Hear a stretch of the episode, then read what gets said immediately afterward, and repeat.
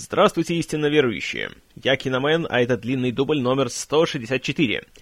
Сегодня я слишком стар для Ригза и Мерто. В фильме «Смертельное оружие четыре» тысяча девятьсот девяносто восьмого года выпуска. Итак, после завершения работы над третьим фильмом и после его выхода в прокат, который, конечно, был успешным, но нельзя сказать, что удачным, все участники процесса решили, что трилогия завершена и стоит, наверное, заняться другими делами. Больше всех хотел отправиться в сольное плавание Мел Гибсон, которому мало было быть актером-звездой, он хотел еще и попробовать себя в режиссуре. И спустя год вышел его дебют на этом поприще под названием «Человек без лица». Фильм, который прошел в прокате довольно-таки слабовато, он даже не вернул свои затраты, но, тем не менее, был принят довольно неплохо, и от себя я вам фильм порекомендую. Хорошая такая несопливая история о взрослении с молодым Ником Шталем и с самим Гибсоном тоже в одной из главных ролей. И, как по мне, то из его режиссерских работ как раз получилась такая наиболее приятная, наиболее, что ли, спокойной, сдержанной, глубокой. Поэтому «Человек без лица» рекомендую. Также, конечно, Гибсон не потерял связи с Ричардом Доннером, и в девяносто четвёртом году они вместе сделали фильм «Мэверик», который также прошел, в принципе, довольно неплохо в прокате, но без сенсаций. А в девяносто пятом для Гибсона настал «Звездный час», когда он при поддержке замечательного человека Алана Лэда-младшего сделал фильм «Храброе сердце», за который в начале девяносто шестого года получил два Оскара, как режиссер и продюсер. Ну и кроме того, «Храброе сердце» было одним из главных хитов своего года. Поэтому теперь Мел Гибсон был не только одним из самых популярных актеров, но еще и серьезным игроком в Голливуде, и теперь его слово имело гораздо больше вес, чем раньше. И именно благодаря этому начало зарождаться «Смертельное оружие четыре». Случилось это одним прекрасным, или не очень, днем, когда во время съемок фильма Рона Хауэрда «Выкуп» Гибсон обедал со своей коллегой по экрану Рене Руссо, которая играет его пассию в «Смертельном оружии», и просто, среди прочего, посреди разговора он спросил ее: «Слушай, а хочешь сделать «Смертельное оружие четыре»?» Она подумала и сказала: «Ну, почему бы нет?» И уже после этого Гибсон поговорил с Доннером, поговорил с Главером, и они решили, что «а давайте-ка мы соберемся и в четвертый раз жахнем». Вот так и началось «Смертельное оружие четыре». Правда, перед тем, как приступить к разработке этого фильма, Доннер и Гибсон еще вместе для студии Warner Brothers сделали фильм под названием «Теория заговора», который снимался как раз с конца девяносто шестого по весну девяносто седьмого. А уже когда фильм был готов, то можно было браться и за поиски нового сценария для четвертого похождения Мерто и Ригза.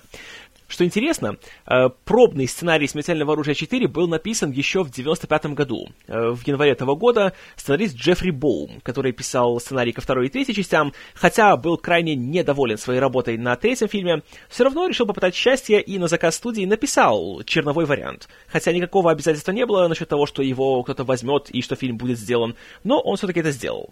В его тогдашней версии сюжета Ригз и Мерто противостояли адской группировке неонацистов, и, предположительно, всем на студии сценарий понравился, но фильм делать не стали. А когда все-таки решили, что будет «Смертельное оружие четыре», то к нему не стали возвращаться. В первую очередь потому, что на дворе был девяносто седьмой год, и у руководства Уорнеров на горизонте была новая цель, которую они хотели захватить. Дело в том, что в июле того года Гонконг перешел полностью официально под власть Китая. И это сильно отразилось на местной киноиндустрии. Во-первых, и так на протяжении последнего десятилетия по разным причинам киноиндустрия Гонконга терпела серьезные убытки, из-за чего постепенно актеры, режиссеры, постановщики трюков и другие работники перебирались в Голливуд, где им, конечно, предлагали гораздо более выгодные условия работы. Так, среди прочего, в Голливуд перебрались Джон Ву и Ринго Лам. А в девяносто седьмом вместе с присоединением Гонконга к Китаю возникла еще одна угроза – страшнейшая цензура и полный государственный контроль над всем, что ты снимаешь. И это означало, что свои крутые, кровавые, безумные боевики уже особо как-то не поделаешь. Поэтому в это время все больше и больше людей из э, Китая и Гонконга стали переезжать в Голливуд и там делать свой англоязычный дебют. Таким образом, например, вы уже помните «Завтра не умрет никогда», где сыграла Мишель Ео, или в девяносто восьмом году, когда вышел «Час пик», который был американским дебютом для Джеки Чана. И примерно в это же время знаменитый постановщик боев Ян Ву Пин перебрался в Голливуд, чтобы работать над «Матрицей» и еще над рядом больших экшенов. Поэтому импорт азиатских звезд в Голливуде стал очень популярной практикой.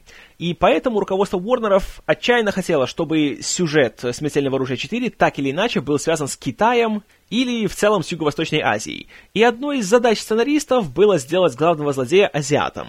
Сначала продюсеры Джоэл Сильвер и Ричард Доннер сделали предложение Джеки Чану, но тот отказался, потому что он не хотел играть злодея.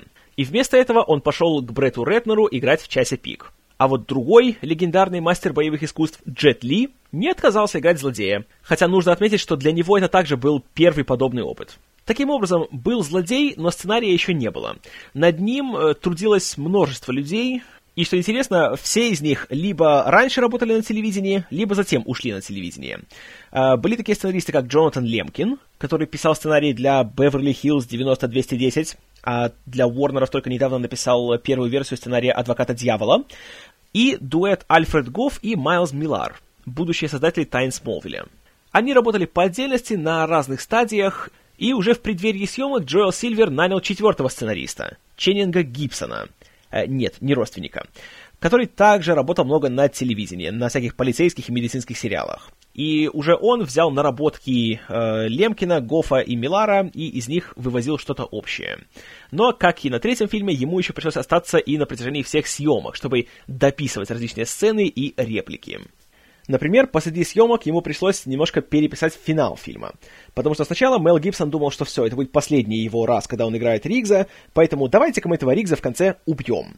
Но, поработав, вернувшись в свою уже э, привычную роль, он вспомнил, как это все весело, и решил, а давайте-ка не будем его убивать, а может будет еще пятый фильм.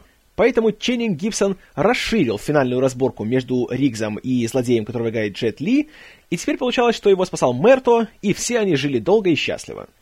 Также, что интересно, как и в третьей части, первоначально персонаж Лео Гетц в исполнении Джо Пеши в этом сюжете не фигурировал.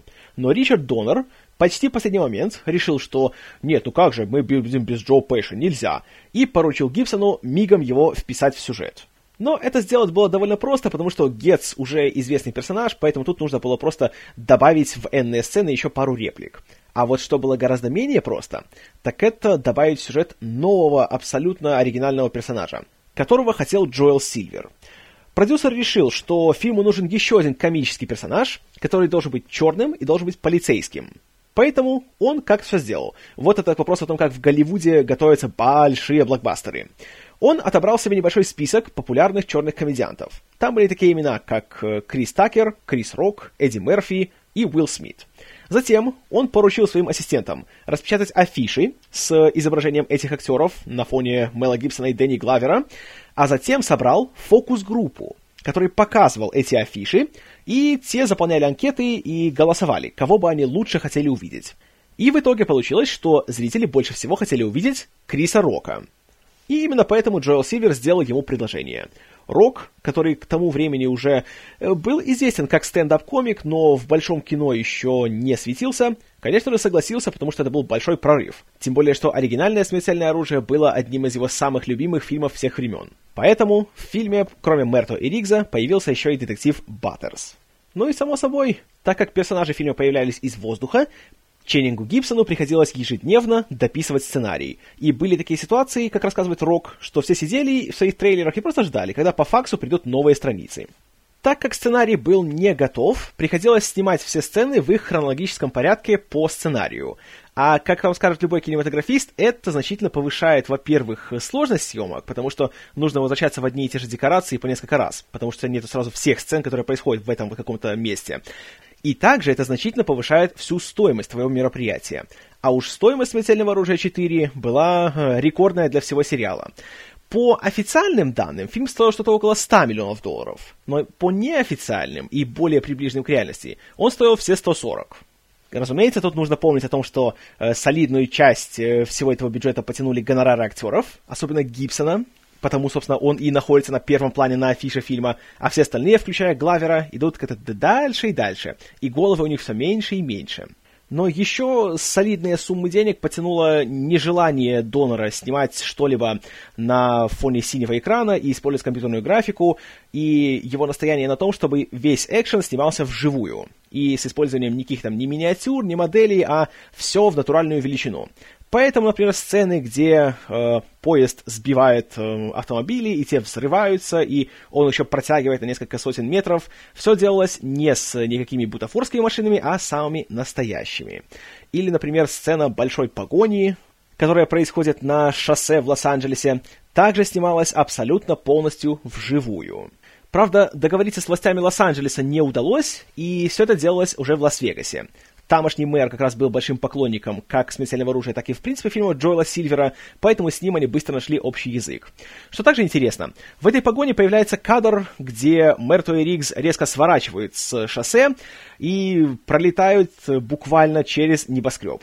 Врезаются в одно окно и вылетают из другого. Откуда появился этот момент? Джоэл Сильвер сидел и думал, чего-то в этой сцене не хватает, надо бы придумать что-нибудь еще. И, среди прочего, чтобы найти какую-то идею, он спрашивал у всех своих знакомых. И его знакомый и хороший друг, режиссер Фред Деккер, тот самый, который в свое время уговорил Шейна Блэка начать писать сценарий, сказал, а почему бы им на машине не пролететь через небоскреб? И Сильвер подумал, действительно, почему бы не пролететь? Вот так этот кадр и появился в фильме. Но я думаю, не нужно объяснять, что подобные кадры, которые вдруг появляются у тебя в голове, конечно, стоят очень даже немалых сумм денег. Также, что примечательно, во время съемок этой самой погони, в моменте, когда Риггс э, скользит по асфальту на перевернутом столе и держится за грузовик, который перевозит модульный дом, и держится за большой кусок целлофана или полиэтилена, наверное, полиэтилена. Интересно то, что в этих сценах, по крайней мере там, где мы видим лицо Риггса, Мел Гибсон снимался сам. И сидел на столе, и его везли за грузовиком, конечно, с соблюдением всех возможных мер предосторожности, но, тем не менее, безумный Мел выполнял свои трюки сам. Учитывая, опять же, проблемы со сценарием и большие масштабы всего производства, фильм и снимался гораздо дольше, чем обычно. Съемки проходили с января по май девяносто восьмого года. Съемочная группа в этот раз снова состояла как из новичков, так и из ветеранов. Например, вернулся художник-постановщик Джей Майкл Рива, но в то же время оператор-постановщик Ян де Бонд. К этому времени уже стал довольно-таки успешным режиссером, поэтому на смену ему пришел оператор из Польши Анджей Бортковик, который, надо сказать, не новичок в кинематографе, он работал еще с начала восьмидесятых, да и не на лишь бы чем, а на таких вещах, как «Вердикт» Сидни Люмета, «Слова нежности» Джеймса Брукса, лауреат Оскара за лучший фильм восемьдесят третьего года, «С меня хватит» Джоэла Шумахера, «Скорость» того же Яна де Бонта и совсем недавно на «Адвокате дьявола». Так что свое дело он знает. Экшена и трюков в этот раз было так много, что понадобилось аж два режиссера второй съемочной группы. Одним стал Стив Перри, который работал на втором и третьем фильмах, а вторым был повышенный в должности каскадер Мик Роджерс, который, как помните, еще с первого фильма был дублером Мела Гибсона. И к этому времени он уже наловчился в работе режиссера второй съемочной группы, среди прочего, кстати, и на «Храбром сердце». Ну и, конечно же, как и раньше, музыку снова писало трио – Майкл Кеймен, Эрик Клэптон, Дэвид Сэнборн. А вот послесъемочный период был ничуть не менее напряженным, чем, собственно, съемочный, потому что закончили снимать фильм где-то в второй половине мая девяносто восьмого года, а премьера была назначена на июль. И поэтому фильм монтировало сразу четыре режиссера монтажа. В титры попали двое. Первый — это уже известный вам Фрэнк Уриосте, который монтировал «Робокопа» и «Крепкого орешка», среди прочего. А второй — это Даллас Пуэт, который уже монтировал для Доннера «Стремящегося ввысь». А также при монтаже помогали Кевин Стит, который для Доннера монтировал «Теорию заговора», и новичок Эрик Стрэнд. Эти четверо работали, не покладая рук, и благодаря их стараниям получилось так, что фильм был смонтирован всего за месяц до своей официальной премьеры. Конечно, такую ситуацию ни одному кинематографисту не пожелаешь, когда все делается настолько впритык, и когда свободного времени практически нету. А уж тем более, если у фильма есть проблемы, то ты банально не успеешь их как-либо исправить. А уж проблему «Смертельного оружия четыре» ох-ох-ох-ох, предостаточно. Хотя в прокате фильм прошел в целом нормально. По крайней мере, он вернул свои вложения, но только за счет уже суммарных сборов, потому что в Штатах он собрал только сто тридцать миллионов, что не дотянуло даже до его бюджета, а за счет международного проката собрал еще сто пятьдесят пять, поэтому в сумме получилось двести восемьдесят пять. Больше, чем вторая часть, но меньше, чем третья. Так что в финансовом плане фильм прошел нормально. Во всем остальном, увы. И проблемы в фильме начинаются уже с его открывающей сцены, как и в прошлый раз. Градус абсурда здесь уже просто выходит за все возможные рамки.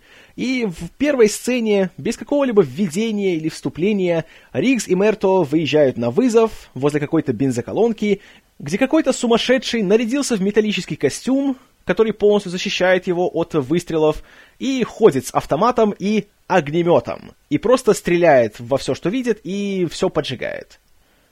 Ах, серьезно, огнемет? Серьезно, кинематографисты? сто сорок миллионов долларов вы вложили в фильм, и это вот самое лучшее, что вы могли придумать? Fucking огнемет? Риггс и Мерто против Железного Человека? Но... Ладно, еще это как-то хоть с большим-большим-большим трудом, но можно как-то еще это вытерпеть. Если бы они хоть как-то эту сцену превратили во что-то другое, кроме очередного повода посмеяться над тем, как «Ой, смотрите, какой Дэнни Главер нелепый и неряшливый, ха-ха-ха!» И Риггс придумывает гениальный план, чтобы отвлечь чела с огнеметом, Мерто должен раздеться до своего нижнего белья, выйти и выплясывать перед ним. Знаете, я даже комментировать не буду. И посреди всей этой заварухи Риггс и Мерто еще обмениваются новостями о том, что, понимаете ли, Лорна Коул, с которой Риггс теперь сожительствует, но еще не женился на ней, она забеременела. Но она боялась сказать Риггсу, поэтому она сказала Мерто, и Мерто теперь говорит Риггсу. А Риггс, вот внимание, говорит Мерто, что его дочь Риэн, которая также не замужем, теперь беременна. И это, конечно, так много нам говорит о том, какие они оба детективы, внимательные к деталям, что они не смогли узнать, что их, соответственно, пассия и дочь беременны. И уже за эти первые пять минут сразу становится ясно, что все, того смертельного оружия, с которого все это начиналось, уже нету и никогда не будет. А будет вот этот вот фарс. Ну и, конечно же, Мерто раздевается, выплясывает, кричит, истерично смеется, а Риггс стреляет э, Железному Человеку в его баллон с, э, с бензином или с газом, не знаю, с чем там у него. И тот летит прямо лицом в цистерну, похоже, что с бензином. Начинаются большие взрывы, но, конечно же, наши герои всех спасли. Они убили безумца. Ай да молодцы. Затем появляется титр почти девять месяцев спустя. Понимаете, это смешно, потому что это обыгрывает тот факт, что хотя прошло почти девять месяцев, при этом за девять месяцев обычно э, э, женщина вынашивает ребенка перед тем, как его родить. Видите какой-то тонкий юмор, а? Видите? А, и, кстати, если вам кажется, что э, Железный Человек с огнеметом каким-либо образом дальше будет фигурировать в сюжете, и что кто-нибудь хотя бы вспомнит о нем, то нет, не будет и не вспомнит. Ну, а спустя эти почти девять месяцев Мерто, Риггс и Лео Гетц, которого Риггс все еще ненавидит, и на полном серьезе он предлагает Мерту его застрелить и выбросить за борт, они находятся на рыбацкой лодке Мерто и весело проводят время, словив акулу. И затем они решают, кто ее застрелит. Но пока они не могут решить, мимо проплывает какой-то большой грузовой корабль, который вызывает у них страшную панику. Эта паника прерывает задушевный разговор Риггса и Мерто о том, что первому следовало бы уже давно жениться. И они начинают гнаться за этим кораблем. Однако люди на корабле начинают в них стрелять. И понятно, что что-то здесь не так. Риггс, будучи собой, хотя с новой стрижкой, забирается на корабль и начинает там во всех стрелять и бить в лицо. Так же, как и полагается любому грузовому кораблю, на нем есть всякие опасные воспламеняющиеся бочки, одна из которых падает на лодку Мерто, и та, конечно же, идет ко дну. А акула, которая только что была мертвой, попадает в воду и волшебным образом оживает. Но если вы думаете, что это приведет к чему-то опасному, то вы неправильно думаете. В результате больших разборок на корабле Мерто и Риггс замечают, что, собственно, в его грузовом отсеке содержится очень большое количество нелегальных иммигрантов из Китая. Пока они вызывают береговую охрану, чтобы со всем этим разобраться, на другом конце города какой-то адвокат дает какому-то старому азиату комплект паспортов и других документов на каких-то других четырех азиатов. Рядом с тем старым азиатом стоит Джет Ли, который на самом деле злой, но мы еще не знаем, что он злой. И тут же вся эта наша группа узнает о том, что грузовой корабль был захвачен, поэтому их большие планы нарушены. Какие планы, мы не знаем, кроме того, что они большие. Адвокат уезжает и затем погибает смертью идиота. Когда он стоит на железнодорожном переезде, пара злых азиатов подъезжает к нему сзади на машине и толкает его машину на рельсы. При этом перед ним, кроме шлагбаумов, которые легко можно снести, ничего нету. Но при этом он, будучи полным идиотом, включает задний ход и надеется, что «О, сейчас я задним ходом обставлю машину, которая толкает меня сзади!» Вместо того, чтобы просто нажать на газ и поехать вперед и избежать поезда. но он идиот, поэтому поезд его сбивает насмерть. И, разумеется, его машина сразу же при первом столкновении взрывается. Как это всегда и бывает в жизни, правда? А тем временем на месте нахождения грузового корабля уже повсюду береговая охрана, полиция, Рикс и Мерта дают показания, Лео Гетц говорит с журналистами, которые тут же, конечно же, приехали сразу же, и появляется Крис Рок, который очень много кричит, пытается быть смешным, хотя у него это плохо получается, к сожалению, и еще он уж слишком много внимания уделяет Мерту и всячески старается ублажить все его потребности. К чему бы это? А Мерто тем временем находит еще одну скрытую группу азиатов в спасательной шлюпке грузового корабля. И почему-то он решает, что не надо о них сообщать береговой охране, а лучше их спрятать и забрать к себе домой. На следующий день мы видим, как Риггс и Лорна Коул, которую снова играет Рене Руссо, сожительствуют, она беременна, причем очень, и они говорят о том о сём, и, среди прочего, Коул выдает Риггсу, что на самом деле именно Баттерс, которого играет Крис Рок, является отцом будущей внучки Мерто. И опять же, отличные детективы. Затем Рикс приезжает домой к Мерто и видит, что тот у себя поселил тех самых азиатов, которых нашел у корабля. И Рикс, что интересно, волнуется на тему того, что это нелегально. Рикс волнуется на тему того, что что-то нелегально. Ладно. Но веселье продолжается. Когда они приезжают на работу, их капитан Мерфи говорит, что, понимаете ли, Мерто и Рикс, вы нанесли городу гигантский ущерб своими всеми выходками, но мы не можем вас уволить. Почему, я так и не понял. Поэтому нужно вас поставить на такую должность, где вы не будете на улицах, и город будет целым. Но так как все лейтенантские должности уже заняты, мы делаем вас капитанами. И если вы думаете, что то, что Риггса и Мерто сделали капитанами, означает, что они будут делать какую-либо капитанскую работу, то вы неправильно думаете. Реально это все дает им лишь повод посмеяться и потравить всякие дурацкие шутки. А вдобавок ко всему, Мерто и Риггс решают, что нельзя оставлять просто так все это дело с этими азиатами без э, дальнейшего расследования. А так как детектив Баттерс кое-что знает на эту тему, они берут его и едут к одному известному азиатскому преступнику по имени Бенни Чан, у которого свой ресторан. Они едут все втроем, Крис Рок сидит на заднем сидении, и кто за ними едет? Правильно, Лео Гетц, который в этот раз почему-то еще и стал частным детективом. И если вы думаете, что то, что он частный детектив, каким-либо образом скажется на сюжете, то вы, да, вы угадали, неправильно думаете. А сводится все это лишь к тому, что Крис Рок начинает очень много кричать на Лео Гетца. И кричит он, опять же, очень громко, очень неприятно и, самое печальное, не смешно. Хорошо, значит, наши трое приезжают к Чану, начинают на него нападать, Риггс стреляет в его стеклянную дверь, а заодно еще и активирует систему пожаротушения, доставляя всем много хлопот и заставляя злого Джета Ли злиться.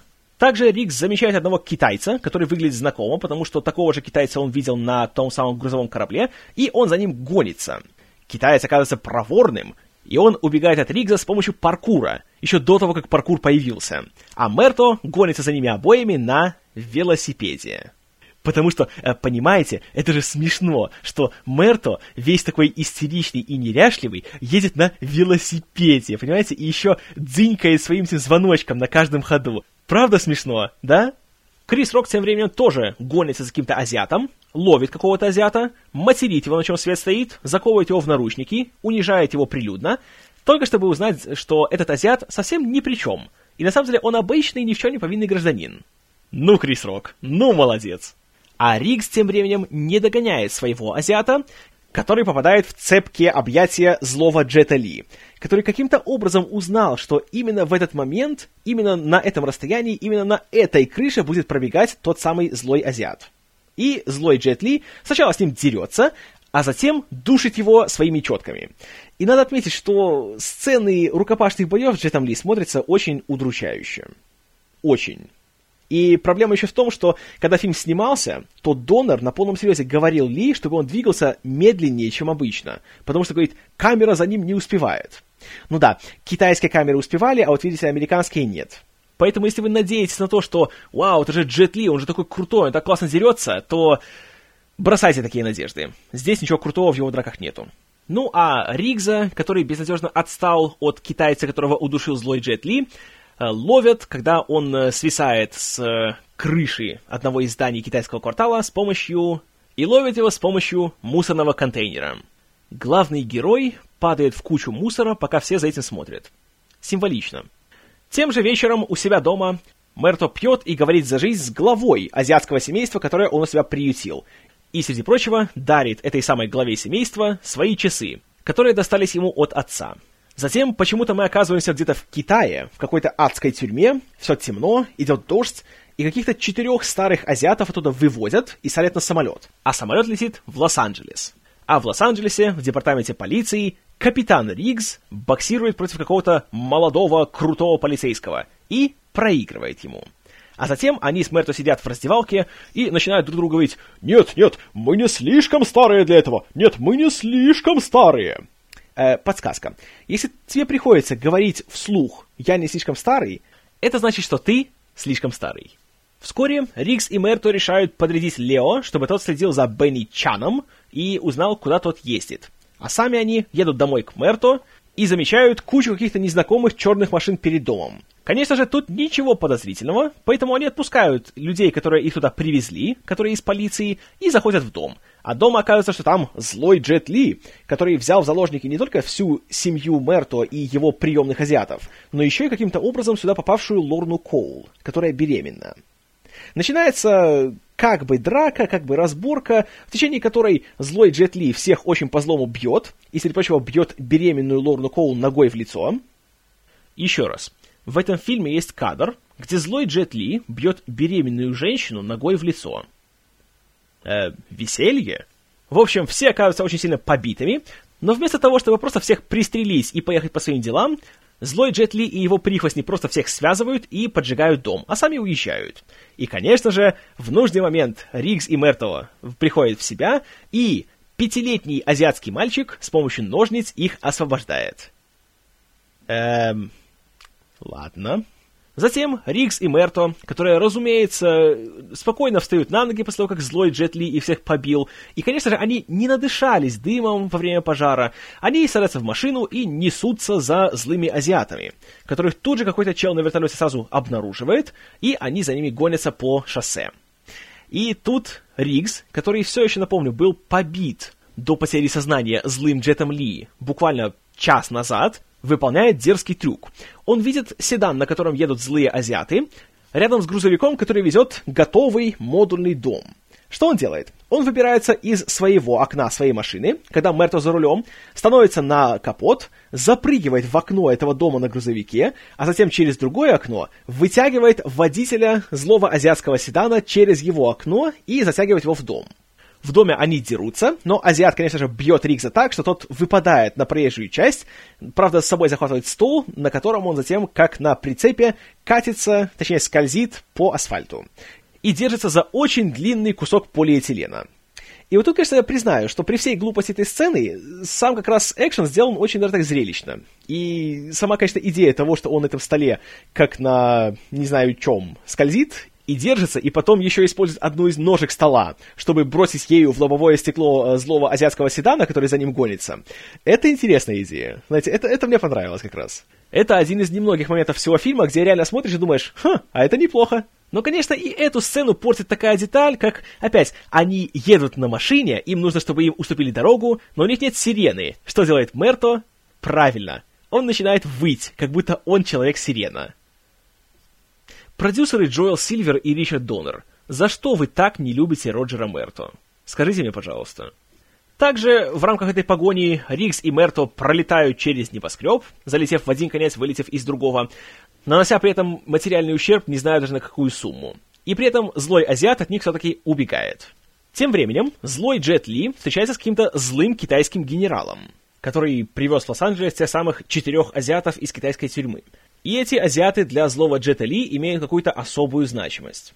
Но неважно какую, потому что мы снова переносимся к Мерто и Риггсу, которые с помощью Лео попадают в офис стоматолога, к которому ходит Бенни Чан. И они решают, пока Лео будет отвлекать стоматолога, они допросят Чана.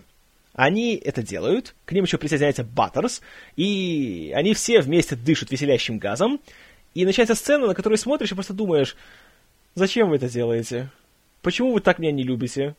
Пожалуйста, перестаньте».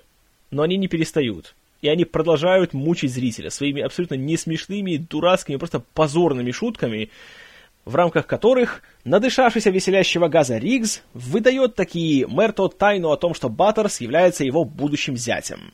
И еще они узнают что-то от Чана, правда, неважно что, потому что Баттерс же его будущий зять. А мы снова возвращаемся к злому Джету Ли и узнаем, что та семья азиатов, которую усыновил Мерто, на самом деле сюда была привезена по просьбе их дяди, который делает для Джета Ли матрицу для создания фальшивых китайских денег, и это его плата за то, чтобы родственники попали в Америку. Но когда дядя начинает противиться, то злой Джет Ли убивает и дядю, и начальника семьи, того самого, которому Мерто подарил свои отцовские часы. Тем временем, в другой точке Лос-Анджелеса, Риггс и Лорна едут и обсуждают свою будущую семейную жизнь. Они становятся на железнодорожном переезде, и вы угадали. Сзади к ним подъезжают на машине злые китайцы и пытаются их, как и того идиота-адвоката, подтолкнуть на рельсы. Но Риггс, будучи не идиотом, вроде, додумывается, что если нажать на газ и поехать вперед, то можно проехать рельсы, и поезд тебя не убьет. Так он и делает. А тупые китайцы за ними все еще жмут на газ и попадают под поезд. Ха-ха-ха, понимаете ли, за что боролись, зато и напоролись. Затем полиция находит склад фальшивых денег, которые делал злой Джет Ли, и вдруг они методом дедукции раскрывают весь злодейский план.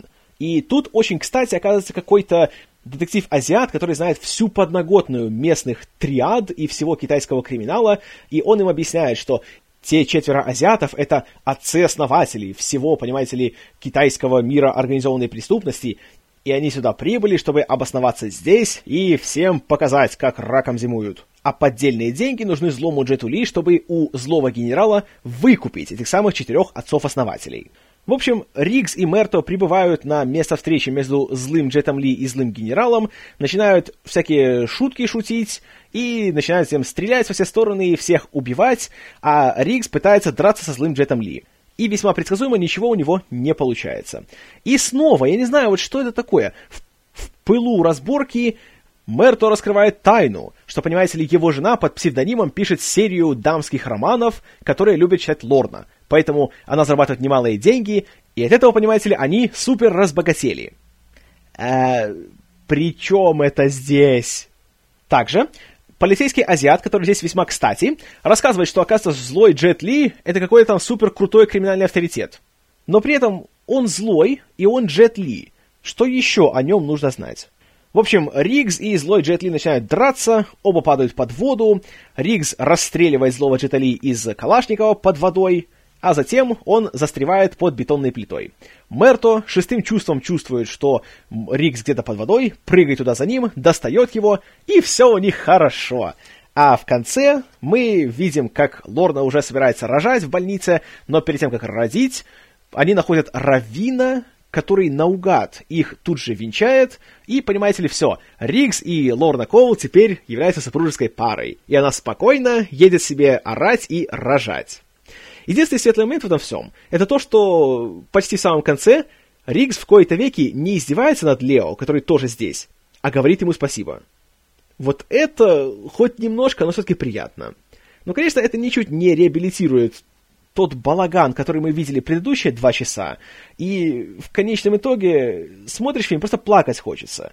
Как прекрасно начиналась серия «Смертельное оружие», каким шикарным фильмом был первый фильм.